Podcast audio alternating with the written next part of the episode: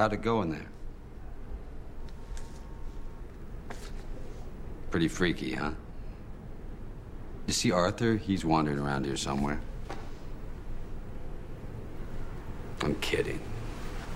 Lighten up. You got one of these? It's a great memo. It's an oldie but a goodie. I got your heart racing, don't I? I don't know what the hell it is you think you're doing. What do you think I'm doing? The suit's over. We have a deal. Whatever that is, it's uh, meaningless at this point. You think? I must have gotten it wrong. I thought you had a tentative proposal. I didn't realize you'd signed all those checks. It's a drag. I got a thousand of these things. What the hell am I going to do with them? I'm calling Marty. Good. Good. Do it. That's a great place to start. Let's find out who told him that Arthur was calling Anna Kaiserson. Let's find out who tapped those phones. This this memorandum, even if it's authentic, which I doubt, I highly doubt. I know what you did to Arthur. It's protected. It belongs to you, North. I know you killed him. It's a cut and dry case of attorney-client See, privilege. now that's just not the way to go here, Karen. For such a smart person, you really are lost, aren't you? This conversation is over. I'm not the guy that you kill. I'm the guy that you buy. Are you so fucking blind you don't even see what I am? I'm the easiest part of your whole goddamn problem, and you're gonna kill me? Don't you know who I am? I'm a fixer. I'm a bag man. I do everything from shoplifting housewives to bent congressmen, and you're gonna kill me? What do you need? Karen, lay it on me. You want a carry permit? You want a heads up on an insider trading subpoena? I sold out Arthur for 80 grand and a three year contract, and you're gonna kill me? What do you want? What do I want? I want more. I want out. And with this, I want everything. Is there a number? Ten is a number. Ten? Ten what? Ten million? Where do you think? Where do you think I'm going to get ten million dollars? You know what's great about this? Did you read it all the way to the end? You see who signed it? Let's go into that ballroom and ask Don Jeffries if he wants to pass the hat for a worthy cause. This would have to be a longer mm-hmm. conversation, and it and would have to take place somewhere else. Where? My car? All right. I'm gonna make it easy. Let's make it five. Five, and I'll forget about Arthur. Five is easier. Yeah, five is something we, we could talk about. Good. And then the other five is to forget about the 468 people that you knocked off with your weed killer. Let me finish up this meeting. I'll talk to Do Dawn. I look like I'm negotiating? Karen, One second. everything okay? Yes. $10 million. Bank of my choosing. Offshore immediately. Yes. Say it. Ten million dollars, your account, the moment this meeting is through. Karen, everyone's waiting. I'm coming, Don. You have a deal. You're so fucked. What? You're fucked. What do you mean? Take a wild guess.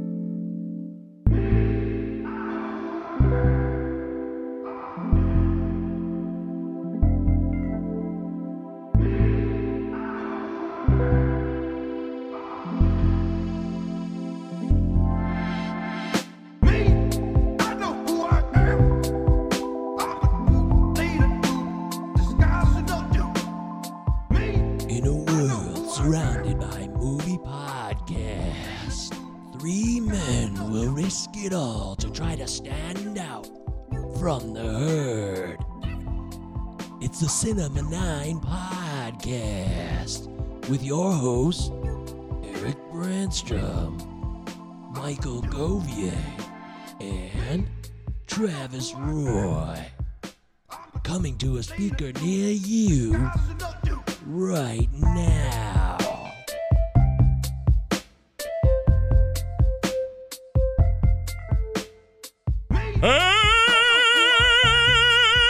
Oh, my lungs work again. It's so nice to have a functioning body. Michael Govier is my name. And these are two of my oldest pals, Travis Roy and Eric Brancham. And this is the Cinema Nine podcast. We've done this now for a few years. We love movies. We love talking about movies. We do. Uh, Travis, you love film, don't you? Sure. I think we should start a podcast about it. Maybe we should. Yeah, I know. We talk about it so much. We should just do it. That's what I think we should do. Yeah. Eric Bransham, you're my friend. It's great to see you. Happy New Year 2023. You excited for this year in film? I looked at the 2023 uh, releases, and there's a lot of stuff. I'm. It's it's weird being a fan like me that, that like usually like I have to wait till like November to like see all the movies that I really really want to see. So like it's almost a year away. Like I'm not a big blockbuster person, but yeah, there's some good stuff coming, man. Bye. Well, hey guys, we're going to talk about it all this year and more. Today's focus will be. You can fast forward, by the way, if you're watching this on replay, because we timestamp things now. For the main event, the focus, Michael Clayton, 2007 film, directed by Tony Gilroy. We'll talk about that eh, a little later. Like I said, use the chapters to your pleasure. But in the meantime, we're going to say hello to you. Happy New Year, cinema9pod at gmail.com. Five star reviews, all that stuff. You know how podcasts work. You know how shows work. We'd love to continue to grow and share with you. If there's any ideas you guys have for us, throw them our way. Cinema9pod at gmail.com. Uh, email us or socialize with us on the social medias. Travis, uh, I know you quit Twitter, but uh, we still have a Cinema 9 Pod on Twitter. We do. I, I have not checked in at all. I've I've just completely uh, divorced myself from most social media. Uh, it's been great. Oh, really? Really? Yeah, I mean, I- I'll check a- in every now and then on Facebook with family, but that's pretty much all I've been doing, and that's even that's pretty rare. Wow. Is this like a concerted effort or just random chance? Um, when douchebag took over Twitter and everything started getting sour really fast, I was like, um, this is not a fun experience, and it really wasn't fun before that. Um, You know, it's not fun. It, it wasn't fun before that, so I, I, I enjoyed getting off Twitter so much that I was like, oh, I should kind of get off everything else. But also, I hadn't really, I wasn't really on much else. That was kind of like my main, my main feed. So uh, since then, it's been, uh, it's been nice. I picked up a book. Yeah. put it back What? down, you read a it- book? I picked it up for like a few minutes and I looked at it and went, oh, that's a book. And I set it down. Well, for life. uh, do you guys?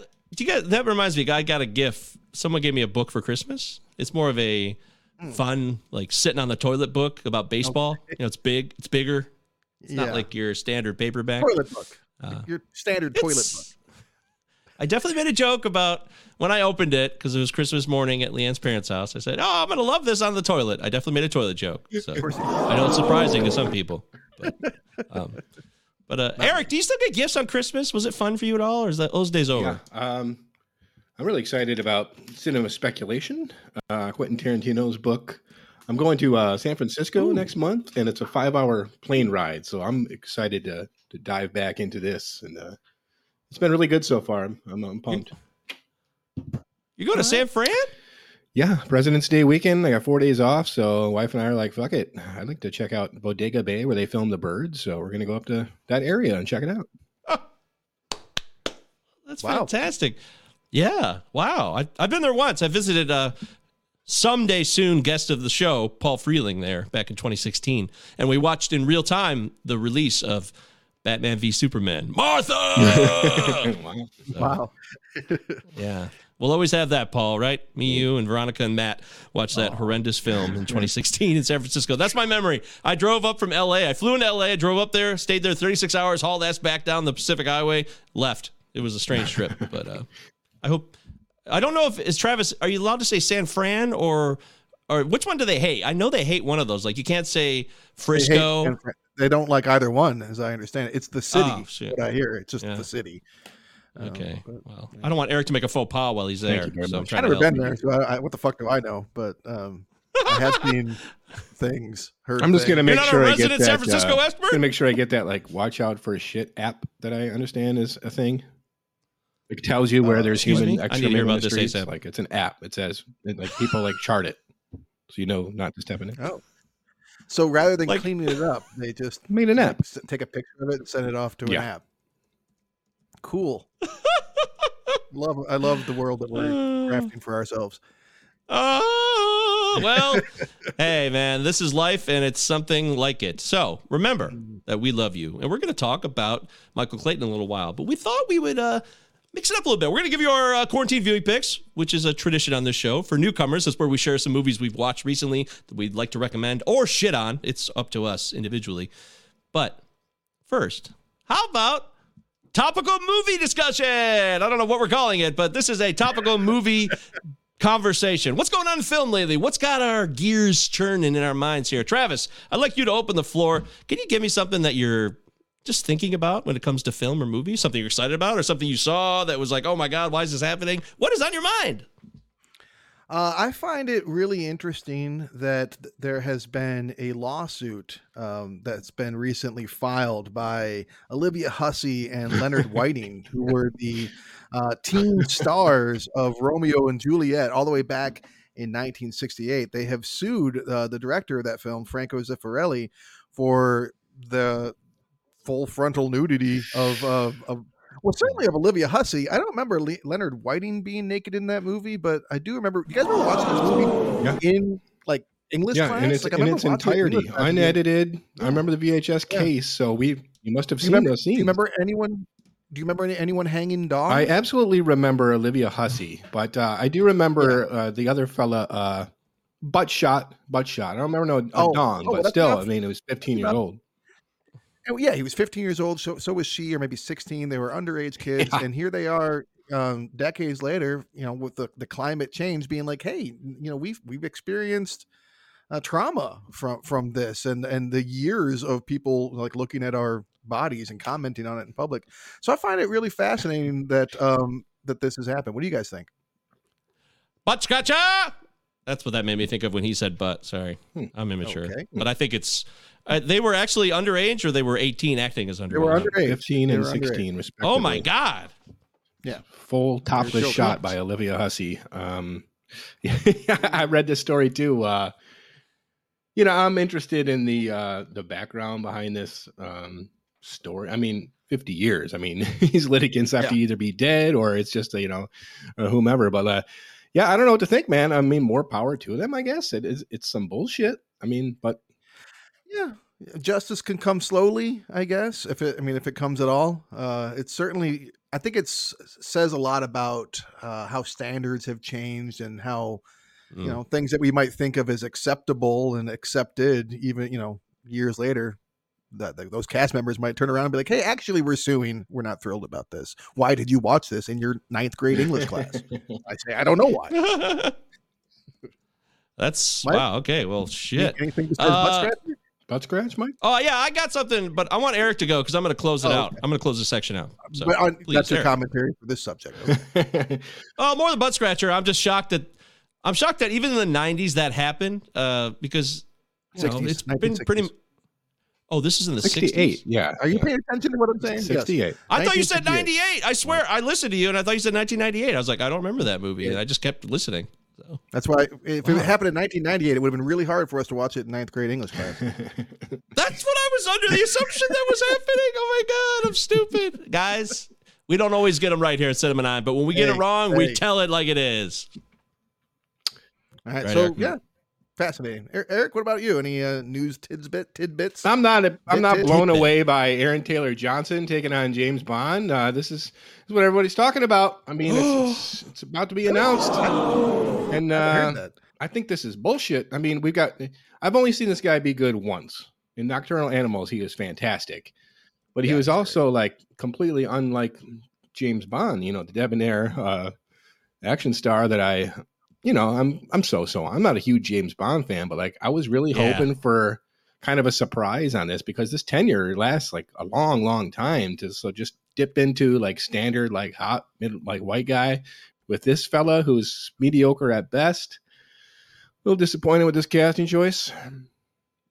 I feel like he's one of those guys that are really trying to make a thing. Mm-hmm. They're really trying Yep. to make him like a big celebrity. I'm like, yeah, you know, he's okay.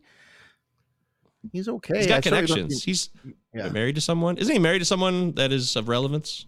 yeah. Does His that ring a wife, is, his wife is a big time director, I guess. But I mean, that's you know, I don't know if she's, I don't know how many strings she's pulling for him at this point, but yeah, I hadn't, hadn't heard this news. Um, we'll see if it bears out, but uh, I feel like I just feel like that's that's not going to happen. I don't know where you, what your sources are. Um, where where have you read this? Like all, all my trusted sites are saying that it's uh, pens are out, but Oh, uh, Lots of people are saying. lots of people are That's- saying it. Um, Mhm.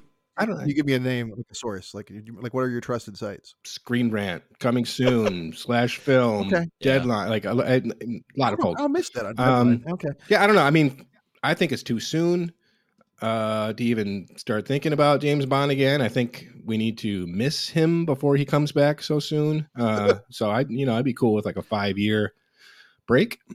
But there's never been a break, Eric, has there? In our entire lifetime. Aren't we always There was a churning break. out the next dude, Bond yeah, every with Die Another Day and Casino Royale. I think that was a good four or five years. Yeah, at least. Oh. Yeah. I'm not a Bond guy at all. I'm like the least Bond guy there ever was. Uh, As obvious, obvious comment coming here that, you know, playing Bond on N64, that was the best Bond experience I'll ever have, Travis. The great times we had at your house. Wow, wonderful. Playing GoldenEye, those were great times. So James Bond did give me that, and I can't blame, I can't be mad at him for that. Thank you, James Bond, for all the wonderful video game playing that I was allowed to experience with my friends back in the 90s.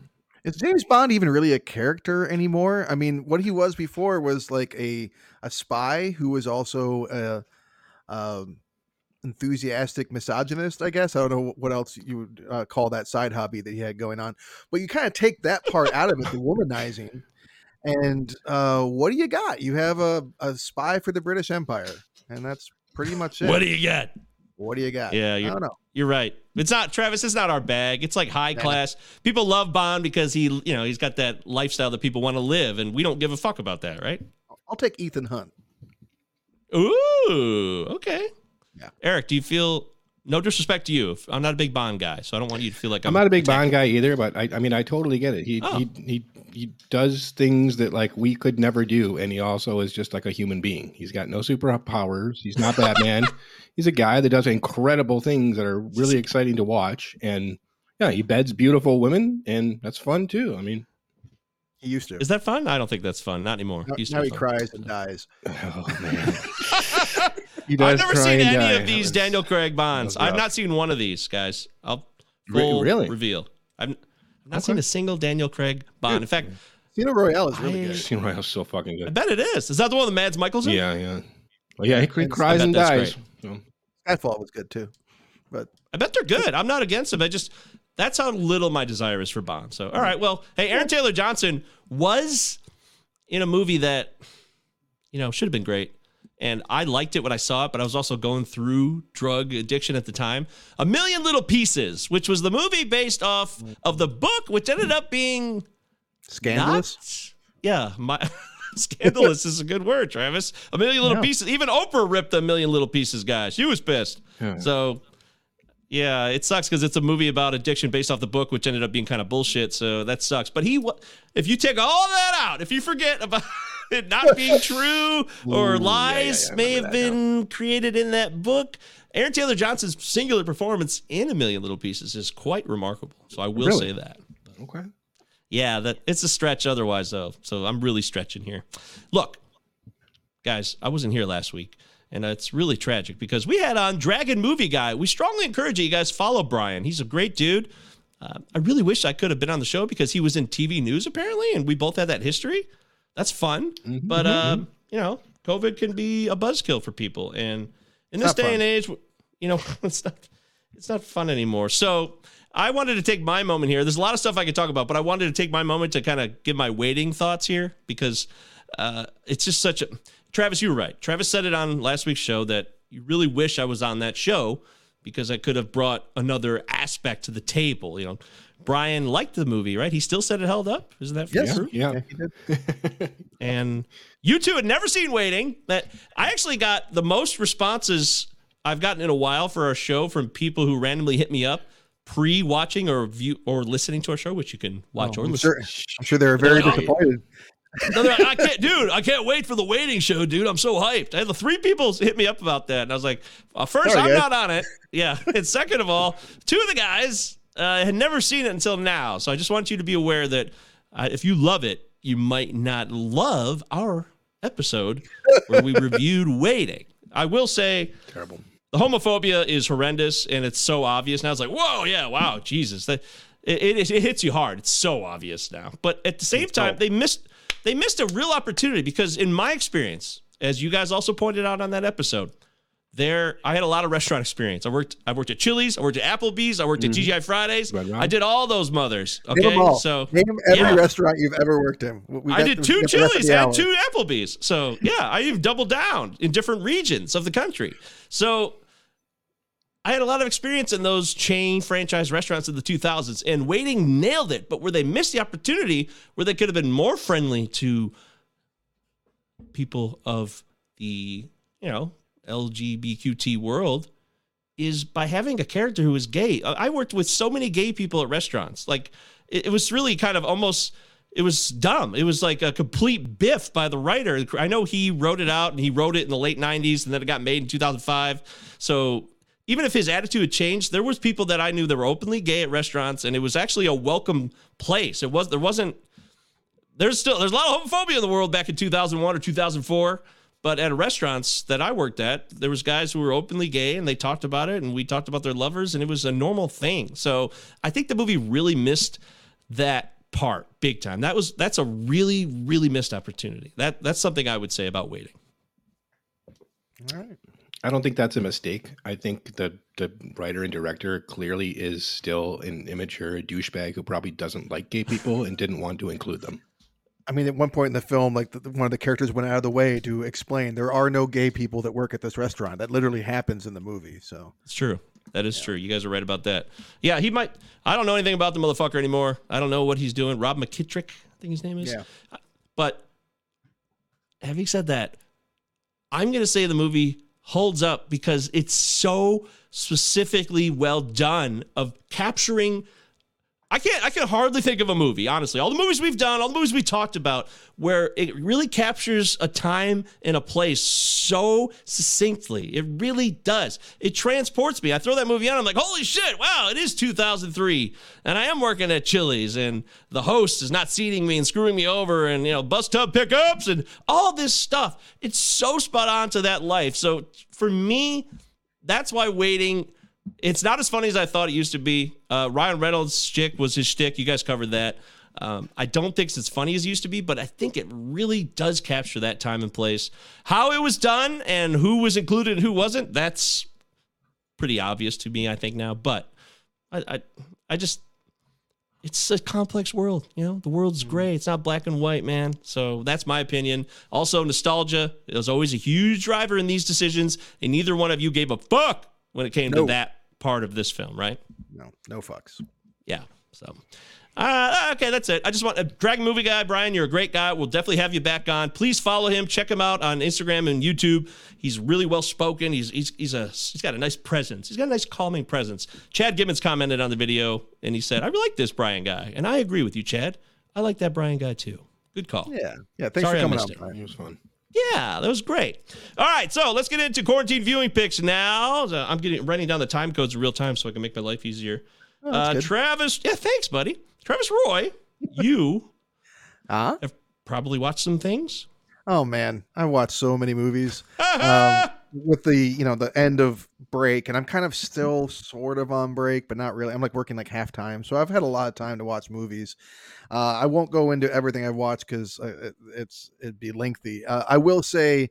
Uh, there was a lot of cin- cinematic comfort food. I mean, I just pigged out on some Ooh. classics like uh, both Grumpy Old Men movies, uh, Notting Hill, Wrongfully Accused, Young Frankenstein, Back to School, uh, uh, Earth Girls Are Easy made an appearance in there, uh, and of course Mortdecai from 2015. of course, Mortdecai, Of course, your go-to right there. I'm so glad The I got to be a part of your life when that was a big deal. I know all about it.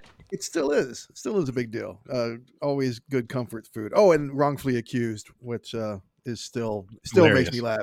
As Hilarious. stupid as it is, it still makes me laugh. Love Um, I Leslie watched some new stuff. Did you get Mike? Did you know that there is a Noah Baumbach film that's about the fear of death? It's like this movie was made for you specifically. Did You're you watch that, White- my friend. I absolutely watch watched White White Noise. Absolutely, did? I did. What'd Hell you- yeah. what'd you think? Let's talk it. What'd you think? All right, let's go right to White Noise. Look, White Noise was a film that I gotta say, dude, I didn't know anything about the book. This is a big deal. This guy's a legend. What's his name? Uh, Delilan. Don DeLillo. Yeah, Don DeLillo. Thank you, Don DeLillo. I totally biffed it. Uh, a pretty legendary writer based on what I started to dig into it. I had never heard of him. And I kind of got, I hate to say this, I kind of got inherent vice vibes on this one. Oh shit! In terms, Not in terms of the, sell. I know it's a director who clearly has a strong affinity for the book, the Hmm. original source, wants to retell it in movie form, and it. I can't even describe to you why it is that way exactly, but it really stuck in my head, Travis. That's what I stuck out to me most. Like, wow, this I'm getting a lot of inherent Vice vibes here watching White Noise, and I'm not mm. proud of it. good. Yeah, that's not No, good. it's not So, good. so you didn't, so you didn't care for it. Well, I, I didn't I didn't love it, but I didn't hate it, but it, it turned me off. But I watched the whole thing and I was curious. You know, there was parts where you're like, wow, this is really interesting. And like, yes, the whole I mean, it's it's about consumerism and death and our endless march. I mean, the product placement and the accuracy of the old school products in this film, the Taco Bell. I mean, it was legendary Some of the best product placement I've ever seen in film. and historically accurate. Eric, did you watch it? No, I watched the trailer. It looked fucking obnoxious as hell. Yeah, well, it's extremely like it. pretentious. I mean, it's extremely artsy, which is why I think you would like it. it's also about um, academia, so that makes it that just raises the level a bit because that's a big focus. The fucking lecture scene with with Cheadle and Driver, I'm like jerking off to this. I love it so much. I bet you Uh, did, Panama Red. I'd be very happy. Like I, I want I want LCD Sound System to at least be nominated for best uh, film song. Uh, for this, Uh, the, the the song that they wrote for this is fantastic. I think the set design, uh, the production design, deserves an Academy Award nomination. The costume design deserves an Academy Award nomination. This is one of the most immersive uh, uh, pictures I've seen it set in the 1980s ever. I mean, I felt like I was living in the 1980s watching this thing. Not just the product placement, but again, I think that is a really well done part. But everything about it, I mean, like you watch a lot of uh, period pieces set in that time period, and you're like, yeah, okay. I literally, I mean, I haven't checked, but I'm like, did he fucking like shoot this on old film? Even it looks so grainy. So it looks fantastic. It does. That third act is rough. Like it gets real slow and dragging in that in the end. I'm sorry to say. I really love the first two thirds, um, but it's it's it's certainly worth seeing. Um, you, you should, I mean, like if you like movies, you'll probably get around to seeing White Noise, and you should. Mm, uh, Uh, Eric, oh, go ahead. Sorry. yes.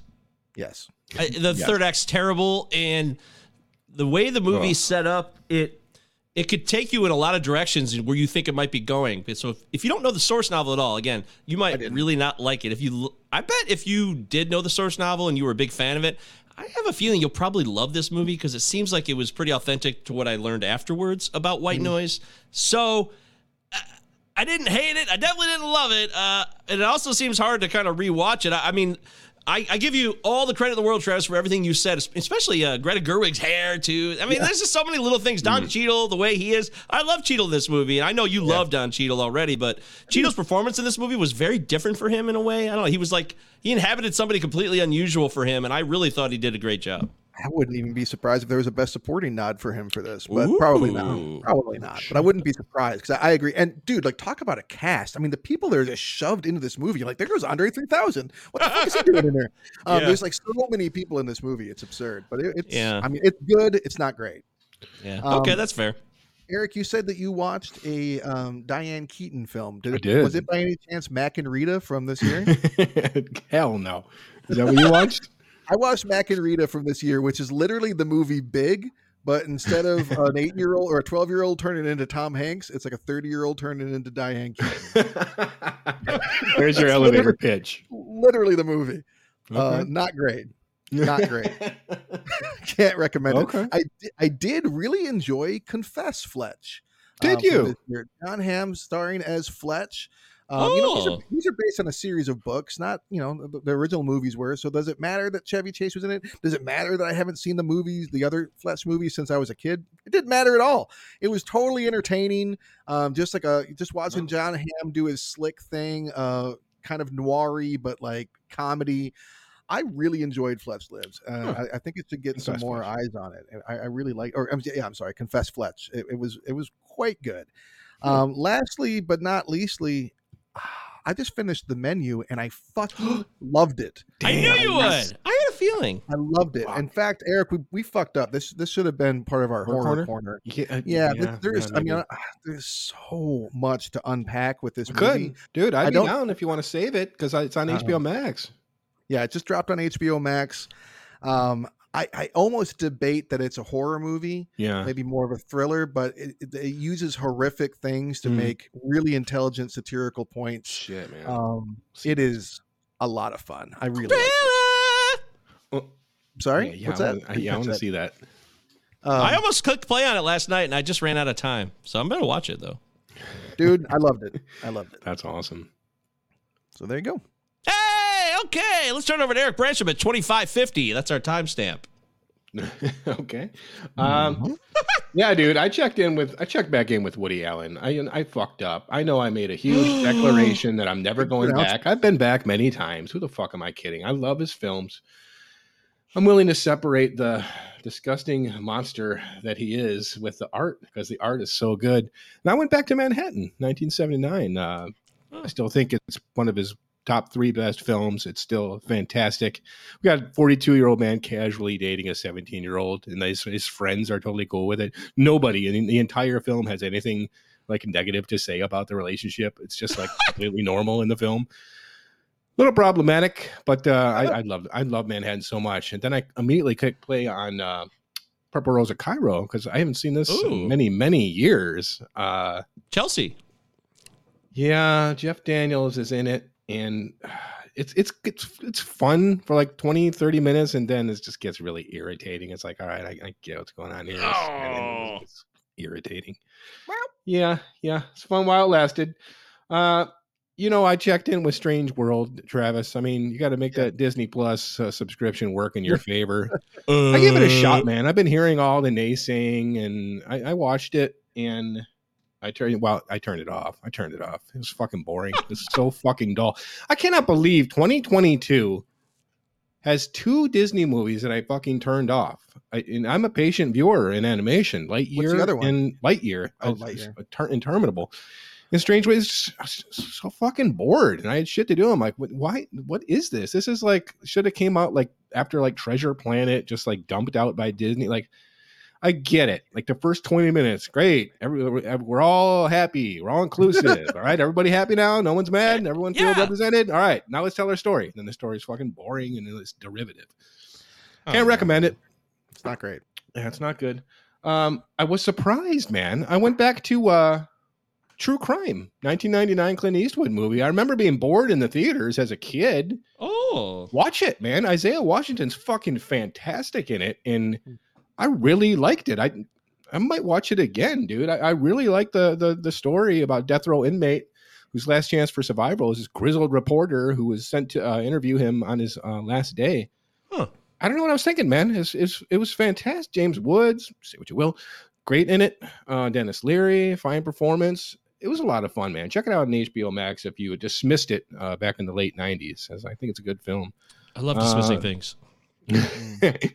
Lastly, dude, um, definitely going to have to retcon my top five of 2022 list. And you know, Wow. you knew this was going to happen uh, when, Yeah. once we caught up on some of the some of the films. Mhm. Glass Onion, Glass Onion. I fucking loved it. I thought it was fucking amazing. Oh, Wow. Uh, yeah, it might be my number two. I fucking loved it. I, I didn't care for Knives Out. I fucking Really? loved Glass Onion. Yeah, It's so I- weird. fucking It's awesome. so weird. How do you not care for Knives Out but It love wasn't that Glass good. Onion?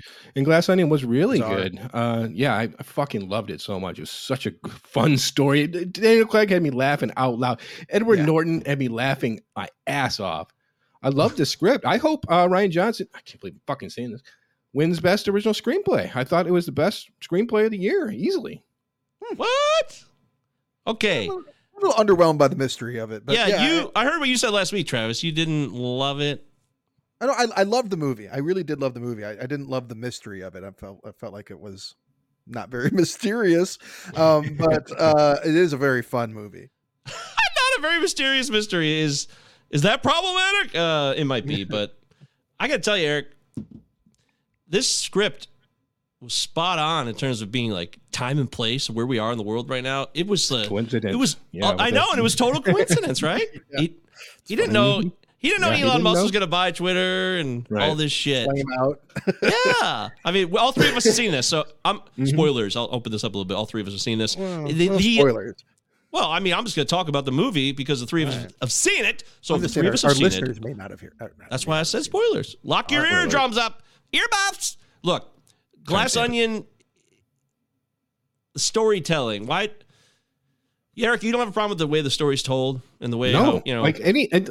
There's a lot of classic mysteries that are like, oh, obviously it's going to be him, and it's just it's the journey. I mean, I, I, I didn't So- expect to be shocked. It was just fun. No, but the fact that we have to like have it all retold for us an hour in almost, where we go back to the beginning with the box and Hugh Grant, and the story unfolds from there, and then we have to replay certain beats that we were already Mm-hmm. were kind of through.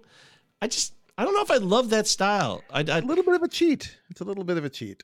yeah, I, I it's fine if he ends up being the guy or whoever you think's going to be the person ends up being up that person. I'm fine with that. I really am. I just it kind of threw me because I was into the movie until that moment when that bullet happens, and then it goes back to the beginning. I'm like, oh shit, what? We're going back to the beginning. Yeah, now? that's when I started caring because if it didn't Oh. do that, I just wouldn't care that much about the characters. I got invested in a, an individual because of that, and then from there on out, I was it was more about the characters than the mystery for me. It's also one of the. I mean, we talk about how time travel has been used as a really lame way as a MacGuffin Yeah. in in storytelling recently. The twins, man, come on, twins is so lame. I just don't like. that's what bothers. I think that's what really bothers me about Eric is that.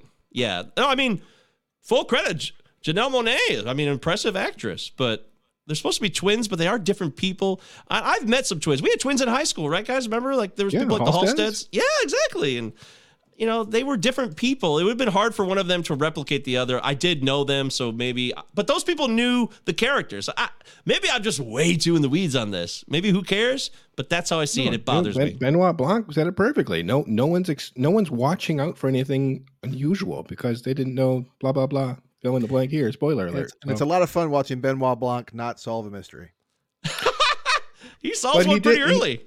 yeah, he solved it, and then Yeah, he was he just solved some there. That's the early funny part about it.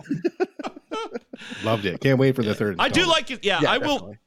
I enjoyed it. It was entertaining. I will definitely say that about Glass Onion. And I enjoy the Benoit Blanc character. He's fun. Oh yeah, he's great. So that's cool. I didn't hate it. I just, it was so poignant. It really stuck with me and how we assume people are geniuses just because they have money and shit like that. It's it's a time honored tradition, and I love that part about the script. It, it really, Yeah.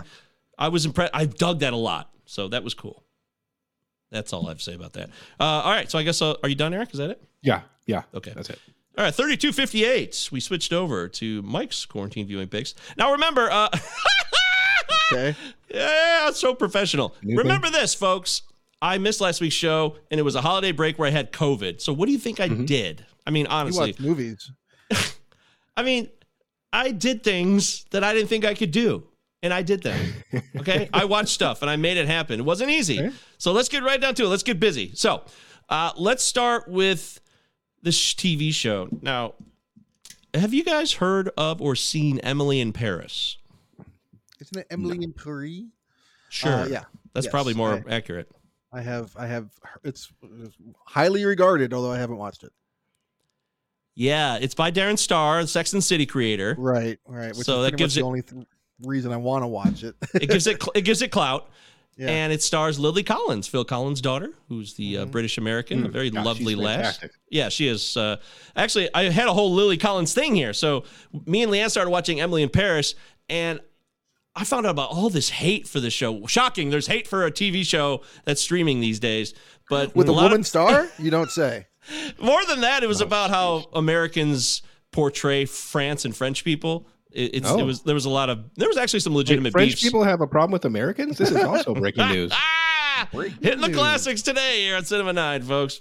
Anyways, there's a lot I learned about it. I found it fascinating. We watched all three seasons. Uh, you know, Leanne loved it. It was comfort. It was a comfort show. Uh, it looks beautiful. The, the fucking clothes and the they have because they're it's a fashion show is incredible. I'm not even a look at me. I'm the hoodie guy. Yeah, That's what what, I this? do. I know. I was impressed by it. I was like, wow, look at these outfits. Wow, look at all this stuff. Look at these colors. Wow, look at that. Look at that lapel. I don't know. It was. Oh, I love was- a good lapel. Who the hell don't? Who the hell don't? So uh, Emily Paris, check it out if you want to. A lot of people are pissed about it. So since we watched that, we watched a movie that came out in 2017 called To the Bone. Yes, the, I was just gonna say that. Fucking Oh. fantastic. yeah, you liked it? To the bone, loved it. Yeah, this is a controversial film about anorexia, bulimia, uh, Mm-hmm. food disorders. Really, I food. What do they call them? Food eating. Eating disorders? Uh, thank you. I'm so dumb. It's funny how dumb you can be when you're live. Sometimes you know you're Oh, a smart person. The brain just trickles out the ear and doesn't come back until you've stopped recording. Pretty much is how it works. Exactly. Scratch. You listen later and you're like, "What the fuck did I just say?" oh, it's exciting though. I feel alive. We're alive right now. But I will say, To the Bone was outstanding. And Keanu Reeves surprised, like co-starring as a very low-key therapist doctor. Really, really. Uh, again, this movie was controversial, Eric, because of the way that there was too much humor portrayed in a movie about eating disorders. People apparently who have eating disorders can't be funny. Uh, that doesn't seem to make sense to me. So I'm gonna say that you should strongly see To the Bone. If you haven't, if you missed it, it's still on Netflix. It's an excellent film. It's a it's a challenging watch, but it is funny and it's um, if you had an addiction of any kind, you can really relate to it. It's a great movie, really well done.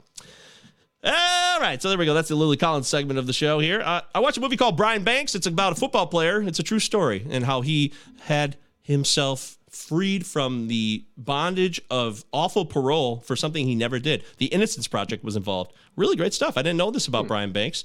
Uh, solid job. Um, oh shit, what's his name? He's like the guy who's lesser known. He doesn't get enough respect. He's on that show, uh, uh, A City on a Hill. Uh, it's a good show, and it's with oh Aldis Hodge. Yeah, Aldis Hodge played Brian Banks. Hmm. Solid guy, solid actor. Yeah, Moon Knight. Yeah. it's fantastic. Uh, okay, so I finally watched Ghostbusters Afterlife. I finally oh. did it. Okay. I've been avoiding it. I'm It's ready. been sitting in front of me for so long, and I'm like, I just can't do Let's it. I just it. can't do it. It's not bad, but you know, it, it's kind of blah. It- It's it reminded me again. I'm sick of being reminded of shit, but The Force Awakens. Like, hey, let's just kind of do some more of the repeat beats. Yeah. uh, of a movie that was already created. Miserable Ray Stantz, total loser, hates life, hates Egon. And uh, let's start there with that beloved character. Again. Well, make sure Egon's also miserable before he's dead. Yep. Oh. Make sure he dies alone and all of his friends hate him and abandon him. Yeah, he's the dirt farmer. Yeah, that's it. So, boy, it's not great. I also don't love movies with kids who are the main focus. Well, if you don't like watch, maybe you don't want to watch the Ghostbusters fight ghosts, so you don't want to watch women fight ghosts. How about kids? Watch kids fight ghosts. Next, it will be dogs. Talking talking dogs. Airbud. Airbud Ghostbusters. Ghostbusters Airbud. that is funny, Travis. Yes, that sums it up. But I'll never watch it again. Look probably. who's busting. yeah, I look, look who's busting. I don't. Look yeah, who's busting. That's funny. oh, that was great. Uh, so I fired up. Uh, I finally wanted to watch this movie, and I finally did it. Well, like I said, I'm conquering a lot during my break. I watched uh, Extremely Wicked, Shockingly Evil, and Vile, the Ted Bundy movie where Zac Efron played Ted Bundy, again with Lily Collins co starring. And I didn't know this whole aspect about Ted Bundy in the story. It's a true story. So it unfortunately put me in a terrible Ted Bundy hole for a few days, which is not a great place to be, I would say. Because then I watched the Ted Bundy tapes after I watched the movie, I was like, I want to know more and more. It's like, how did this happen? Why would this happen? How could this? How could he escape jail twice? How does he get away with all this stuff? I mean, it's all true, so it just blows my mind because only because it's real. It's not because it's fucked up or he's a sick bastard or an ill person or it's so gory. It's just, it's like, how did this all happen? Because it's true. So yeah, I went down that Bundy wormhole. Everybody's been down it once in their life. If, if you're an American, you've been down the Bundy wormhole. It happens. Yeah, it's not great, but it does happen. And Lily Collins was great in that movie. So good job, Lily. Uh, Great job. so since White Noise came out, I went back to watch the Meyerowitz stories, which is an excellent Noah Baumbach film. A really, really solid Baumbach. It's really what? Oh no, Eric hates it. Eric is squinting. He's running away. God. No, no, Meyerowitz This is- stories. Just, you have the floor. Continue. I, I won't try. No, tell me, tell me. Insufferable. Hated it. I was clawing my eyes and ears out of my fucking skull. I could not stand that fucking movie. You watch it recently? When it came out. Oh, okay. That's what I would say. I'm Classic saying- Baumbach's, horseshit, yuppie, scum fucking New York, dill bags, Hi, talking very- each yeah. other down about society. Very textbook Baumbach. Oh yeah, it is. But I will say, Yeah, I love textbook Baumbach when it's done right. That's it's You my do. alley. I do love it. I love the dialogue. Dustin Hoffman is giving a master class in boomeritis. Like this is he's the ultimate boomer on screen. He's so good. He just talks about himself all the time. It's a great performance. It really is. I, I give full credit to the writing and the character. He just won't stop talking about himself throughout the whole movie. And the older I get, the more I think I like this movie. So I'm glad I went back and watched it because I didn't love it when it came out either, Eric. But the Meyerowitz stories, Travis, I think is a it's a solid film. It really is. It's okay. Yeah, it's all right. Yeah, yeah, yeah. I mean, I'm not the world's biggest Baumbach fan, except for while we're while you're while we're young. I do like that one quite a bit. Yeah, I love that. That's a good one. Yeah, that's a fun one. All right, I, we went back and watched The Blind Side. and, Uh, Leanne never saw The Blind Side. I can't. Did you know this was a top three? This was a top three grossing dude. movie of 2009. I believe Didn't it. she win an I Oscar for absolutely it? believe Yes! it. Jesus. This is a movie people took very seriously when it came out, and then Oh. immediately turned around and went, "Why did we do that?" Yeah, Oh like Crash. God. You know, it was like one yeah, of those that's exactly like, what I was just thinking, Travis. oh, Crash. Why did this is actually embarrassing? Why did we celebrate this? Sandra Bullock good was in Oscar both. Campaign. Yes, she was. fucking so embarrassing. Wow. So this Worst movie I've sucks. ever then. seen in my life. Oh yeah. Oh God, yeah. I mean, White Savior, the movie, the movie. I mean, Mhm. everyone, Mhm. everyone knows. Oh, I knew it. It sucks though because it's a true story about a Michael Oher was a real guy. He was a football player and his He life passed? was. Oh, he's still alive. So, Oh, okay. so you're right. He was. Well, it- well, I mean, he's no longer a football player because he's retired from that. So he was Oh, still accurate, I think. But I don't know. Yeah, White Savior the movie, fine, okay, I'll leave it there. But I, I still can't believe it's Yep, a, leave it there. one of the top three grossing movies of 09. That still blows my mind. All right, I watched a Cocaine Cowboys documentary on Netflix. It's awesome, yeah, dude. yeah, absolutely. Those guys are real. Again, more real people. Yeah. It's incredible what Did you watch did. like that three-hour-long one um, that I saw? It's like very, very long. I watched a multi-episode one, so maybe it, was Mm-hmm. chopped up. Uh, it was like six episodes, four or five, Is it? Is it? Okay. Is it? How, how old is it? Uh, like a year or two. It's one of the newer ones. Oh, no, they must have like remade They did- it. there 'cause was I- another one. Cocaine Cowboys. It's like it's like, in, like 10, 20 years ago. yeah, like three hour long. ESPN did one in like 2010. Yes, there, there is Okay. two. You're right. That's a good point. The one on Netflix is what I'm talking about. Mm. It's wild. It's all true. Miami. It's like Scarface in real life. Yeah. Oh, yeah. It's crazy. This shit happens. It's bonkers. Uh, guys, Mhm, Yes. dude. I mean, you think it's over, and Disney just has a stranglehold on all of our favorite characters and our IPs that we love, and then course. and then they do something like Andor, which is just incredible, and it's just so good, man. I am so glad that I got to watch Andor. I thought it was fabulous. I really God did. damn it. I mean, after watching Michael Clayton, I'm like, because Tony Gilroy is the showrunner of Andor and the, and the main writer of Andor and the main director of Andor.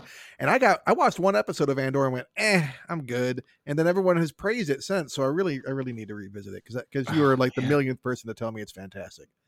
I need to get on that. Can't do it. I can't do it. Jamie, Jamie Andrews, friend of the show, he's talking the shit out of it, and I, ca- I can't. I hit play. I'm just have no interest. How can this be? I don't give a fuck about Cassian Andor. Who cares? That's how I felt. Why is this a show? That's how I felt. That's why I hadn't watched it. I finally watched it. I'm like you guys. I am you. Yeah. You are me. I'm telling I'll you. get there's on a- it.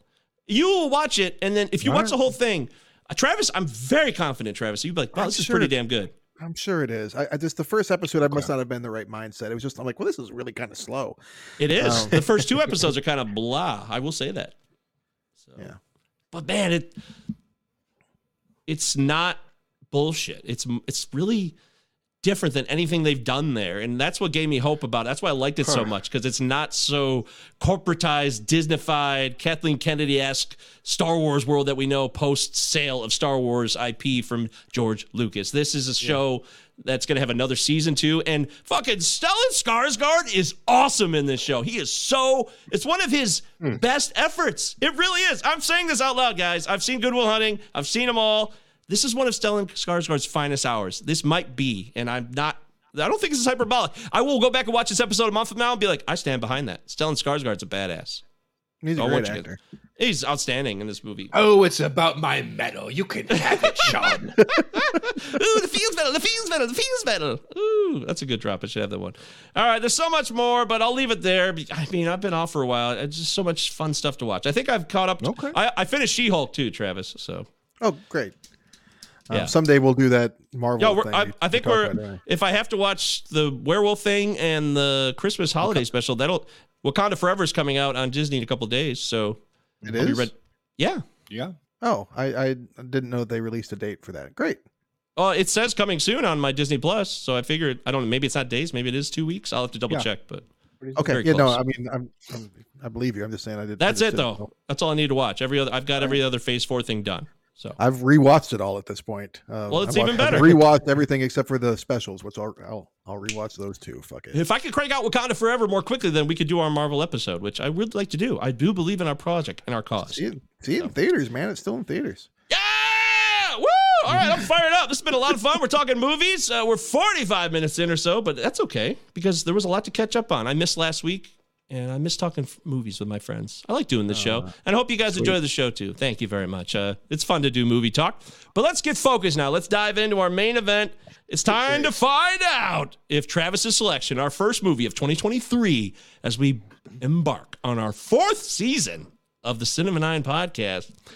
Wow. 2000, yeah, 2007's Michael Clayton, directed as Hmm. Travis said prior by Tony Gilroy, starring George Clooney, coming off his Oscar win for Syriana in 2005 when he got all fat. And uh, that's what you do. you don't have to be a great actor. You just have to do a physical challenge. Like, uh, Extreme diet. Well, he Yeah, also like- he also hit his head really bad in Syriana too. He So It was, like a, did. it was like a double whammy. I'm like, Yeah. hey, I got fat and brain damage, guys. Please give me an Oscar. it's the got this beard. Oscar. Welcome to the guilt Probably, uh, Oscars. We feel guilty, just like Lu- Lu- uh, DiCaprio. They felt really bad for him because he froze his ass off and he, you know, had to eat beef livers or whatever. Brain damage. Probably explain the monuments. Ah, that's a good one. Anyways, 2007. This one is a classic, is it not? A lot of people speak highly of this film. I don't know if I feel that way, but when people who are just average movie people, they talk about Michael Clayton in this really glowing terms, like, "Oh, that's a fa- that's a fabulous movie. That's a fantastic picture." you know, I don't know. These are like, Do they? I hear them say this. I've heard them say it on podcasts. Travis, take us back to 2007 and give us the Tory, the Tory of your Story? first, the story of your first Tori viewing of Tori Spelling watching Michael Clayton. I'm gonna tell you that, but I'm gonna remove Tori spelling All from the fine. equation. Fine. Uh, you know, yeah, I agree. This is definitely a movie that people, when they talk about it, it's solemnly. You know, it's like this is like it's one of the greatest movies. You know, and and I have also been one of those people, but I haven't watched it in quite some time. So I was like, okay, it's it's time to revisit. Uh, do I remember seeing it in 2007?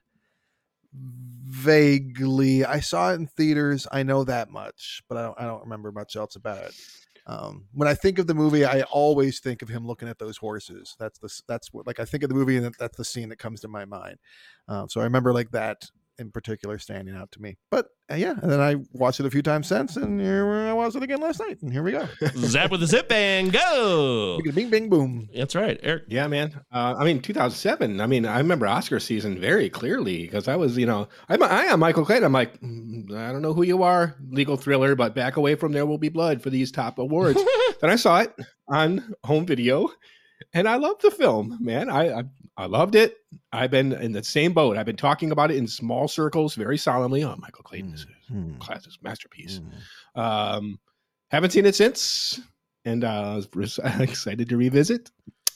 2007 was a really challenge. I mean, you said there will be blood. There was also no country for old. Oh, no yeah. cunch. Cunch. No cunch, as Eric likes to say. Um, it was a. Um, yeah, it was- some other stuff. Yeah. That's why you know George Clooney didn't win because Daniel Day Lewis was incredible, but he's probably deserving of be. That's it. Look at this heavy hitters that year: Daniel Day Lewis, George Clooney, Johnny Depp, Tommy Lee Jones, and and by the way, Tommy Lee Jones for In the Valley of Elah, not for No Cunch. So and Viggo, No Cunch is hilarious. And, Eastern yeah, Promises. Viggo Mortensen, very well done effort there.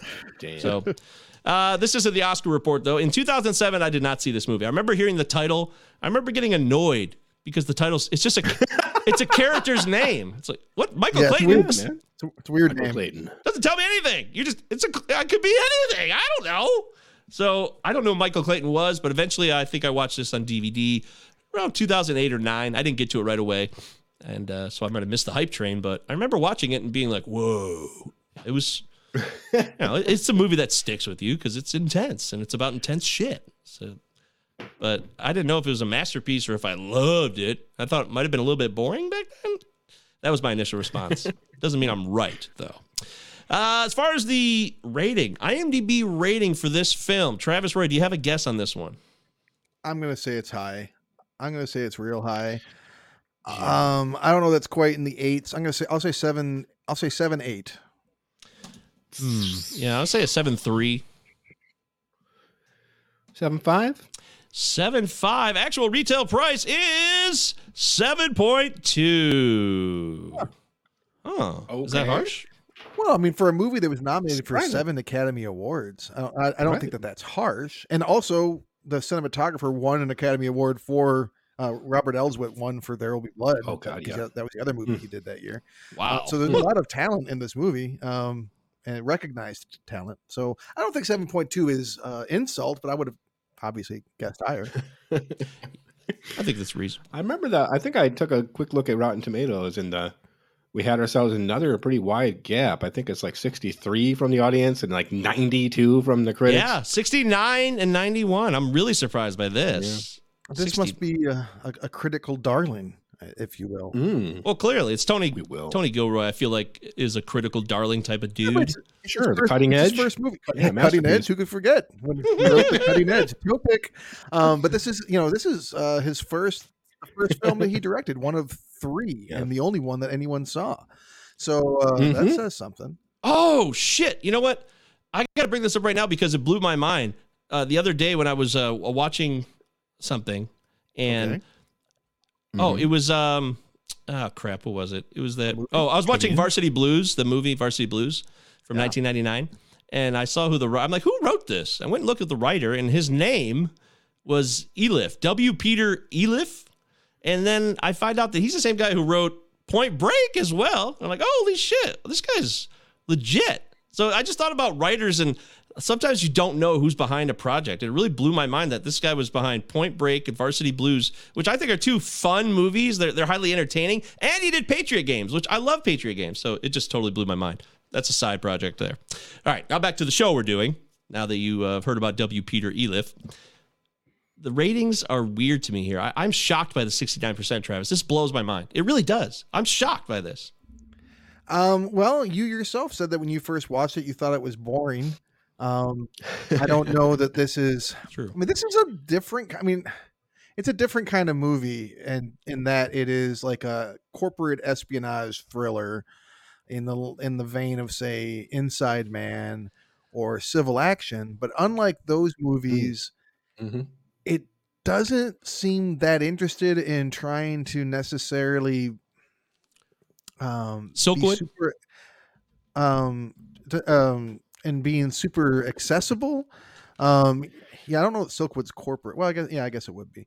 Um but yeah it's it's it's it's it's not like a it's not trying to be a super hollywood movie.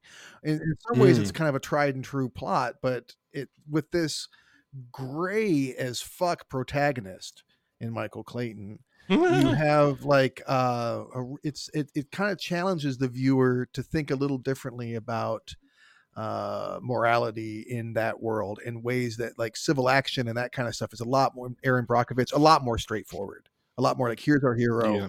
um he's fighting against the the big villain the corporate villain and it's a little little more nuanced here Someone on someone online called it the best Grisham adaptation, not based on a John Grisham book. and I have to agree with that because like uh, all John Grisham novels are your straight laced young attorney, no no problems, no vices, uh, like and then they do the right thing, and there's lots of explosions and lots of murders.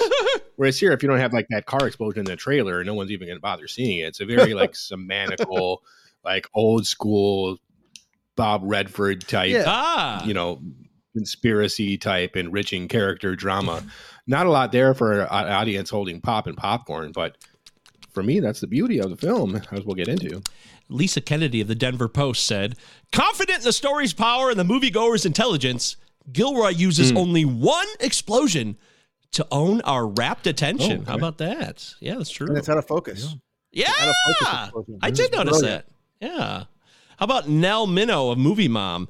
Good old Movie Mom's checking. Yeah, I see her all the time. It looks like a movie mom from 1958. George Clooney just keeps getting better and better. His performance here is rich and deep and layered, and seeing him work through his range of reactions is enormously moving. It provides a strong center for the legal thriller swirling around him. Ooh, we all love a strong center, don't we? I mean, that's great. Swirling around us, yes. Ah, Hey, Billy Goodykoontz. There he is. Hey, old Bill. On Oc- oh, old Bill. On October 11th, 2007, Bill said the following Smart and exciting. Michael Clayton takes the audience on a ride whose pleasures almost sneak up on you and are all the more satisfying because of it. Hmm. Yeah, it is a sneaky film in that way. I think you're right, Bill. Yeah. Well said. I agree, Bill. I agree, Bill. Oh, Roger Moore. I, I, I not that Roger Moore. S- Orlando That's right. Sentinel. That's right, Eric. Very good. Stop printing the ballots. Don't waste money on those for your consideration Oscar ads. There is but one contender for Best Supporting Damn. Actor this year, and it is Tom Wilkinson and Michael Clayton. Oh my god. Yeah. Which he, which Oh did- my nominated and didn't win. Stupid. It's a stupid thing. Who won? Who did, who did he lose to? Do we know? Yeah. He lost to Anton Chigurh. Yeah. Uh, Yeah. Oh, um, What's his name? Javier Bardem. Oh. Yep. Yeah. That response is perfect, Um, Travis. Oh, it kind of makes sense. It's not terrible. Unreal. I uh, I feel like Wilkinson gave a better performance.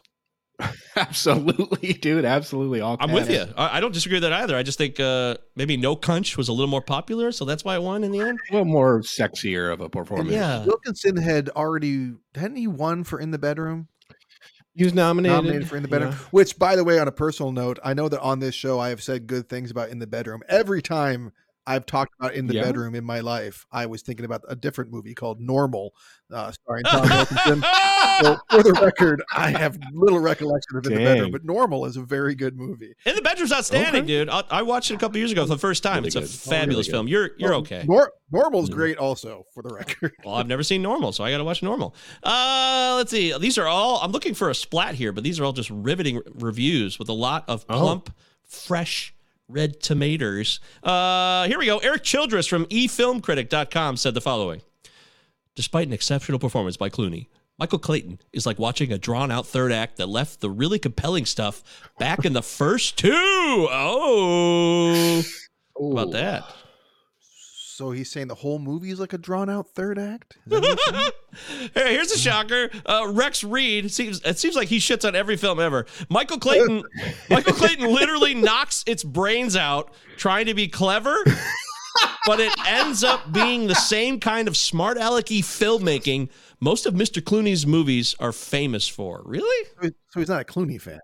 Literally. Clearly not. He thinks there's like a. I mean, this is the era of Clooney. I mean, he's on fire, right? You got Good Night and Good Luck, Syriana. I mean, all these movies have come out. Mhm. Yeah, Up in the Air came out after this Oceans, one, but yeah, year. it was. This is Clooney's world at this time. He owned the world. Mhm, This was his. He was a huge star. Yeah, he's got a chip on his Yeah. shoulder. Fuck Rex Reed. That's it. You- You're right. I mean, because this is like this is the biggest movie star in the world, just about at the time, hmm uh, and and this was a highly acclaimed movie, maybe the movie of his career.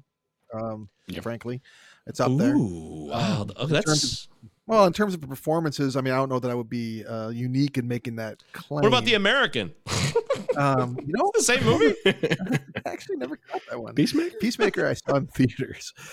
I got one last one. We'll move on. No. No, uh, no Destin Thompson, but we do have Kirk Honeycutt. We haven't heard from in a while. So Honeycutt. Kirk Honeycutt for the Hollywood Kirk Reporter Honeycutt. on August 31st, 2007, said the following As with the Bourne films, Gilroy has a knack for creating strong characters and situations that resonate with tension. You're right about that, Kirk. Okay. All right. So, uh, tell me why this movie could suck, though. a lot of positivity there. What? Maybe I'm talking to the wrong people. Okay. Why does this movie suck? It's an interesting place to start. Yeah. Um, it uh, is a lot grainier than I remember. In, in terms, I thought it was a really slick movie, but it's a lot grainier than I remember. I thought it was my um, copy. I wasn't sure. Right? It's kind of grainy. I'm like, do a remaster on this, motherfuckers. Um, it, it- Yeah. it, needs- it needs to look as slick as it does in my memory. Um, and then also, I don't think that I, I mean, you have to. I watching the movie. I, I already referenced it, the uh, the Insider. I, th- I think it's hard not to be like, well, someone really enjoys the films of Michael Mann. Insider. Um, that's, that's pretty much my, my main takeaway. I mean, like as far as direction goes, like I feel like there's a big Michael Mann imprint on me. But Michael Mann, There's enough blue. There's enough blue in this. Yeah, right, so that's partly why uh, all the blue, perhaps, but Mhm. but also um, I think that Michael Mann is uh, very much well. He's literally from the '70s, and there's kind of a '70s vibe to this movie. Yeah, there is. That's a good call, Travis. I would give you a criticism about this film that it's just absurd. This guy's a lawyer who's worked his ass off forever. I'm talking about Tom Wilkinson's character. And suddenly he he's been working on this case for a long time. I just have a hard time feeling like he would just go I know he's went off his meds, which I think is a crutch in this film to say he went off his meds. Like people they're not just Looney Tunes because they went off their like. If you stop taking your meds, you might get more upset. Uh, it might build up. There might be frustrations that happens, and it's also we don't even know what the actual disorder was either. So we're talking vaguely because it is Well, vague. He says manic depression. Manic depression. Uh, Michael Clayton does. He's, he tells him you're manic depressive at one point.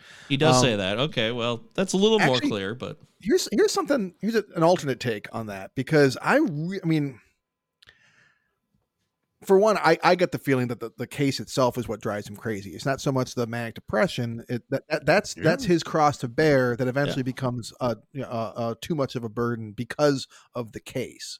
And in the same way, I really like the movie also addresses that Michael Clayton has his own cross to bear, which is his gambling addiction. His brother is dealing with uh, alcohol addiction, and all these characters in this movie have these these very realistic issues that they're struggling with. And then you have Karen, Tilda Swinton's character, who her problem seems to be an absence of morality.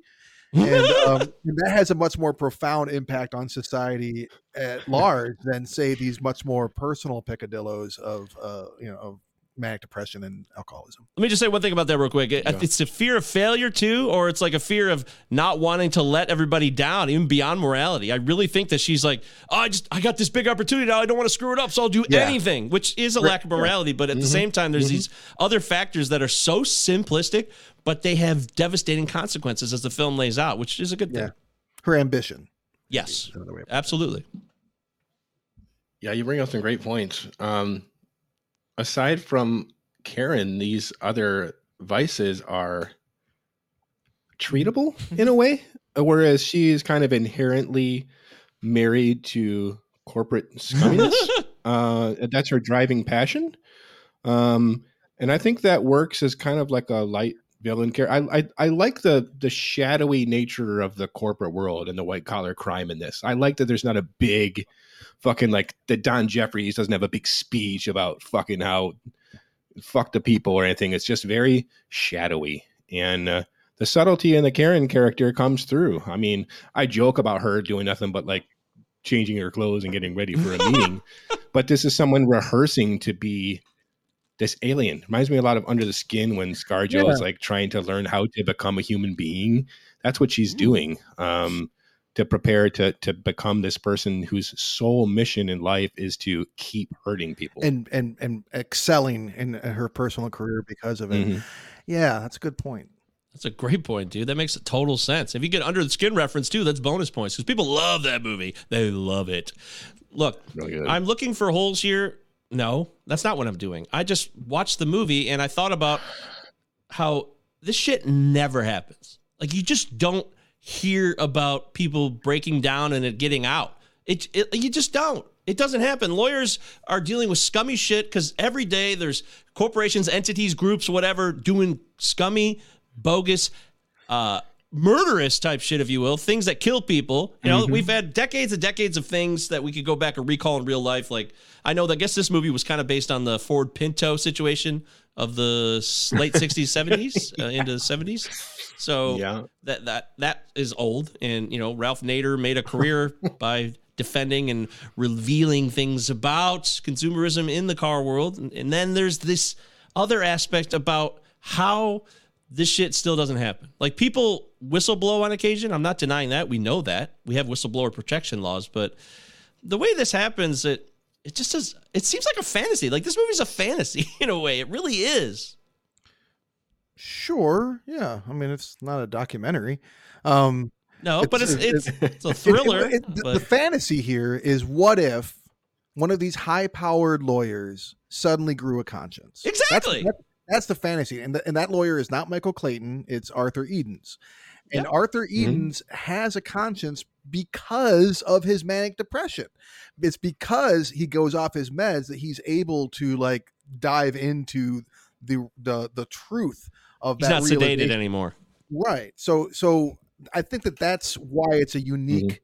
situation that you wouldn't ordinarily see because most of the people in this firm are going to be like Sydney Pollack's character um or like or Mm. like Michael Clayton himself which Michael Clayton he takes the 8k or the 80k Mhm. um like he Mhm. he's probably even going to be on board with with uh, not necessarily okay with the murder of his friend, but like he's kind of just like, I guess I'll, I'll, you know, I'll make my deal with the devil, which I already made years and years ago. It's not until they attempt to kill him too that he's finally like, well, I, I have a problem with this.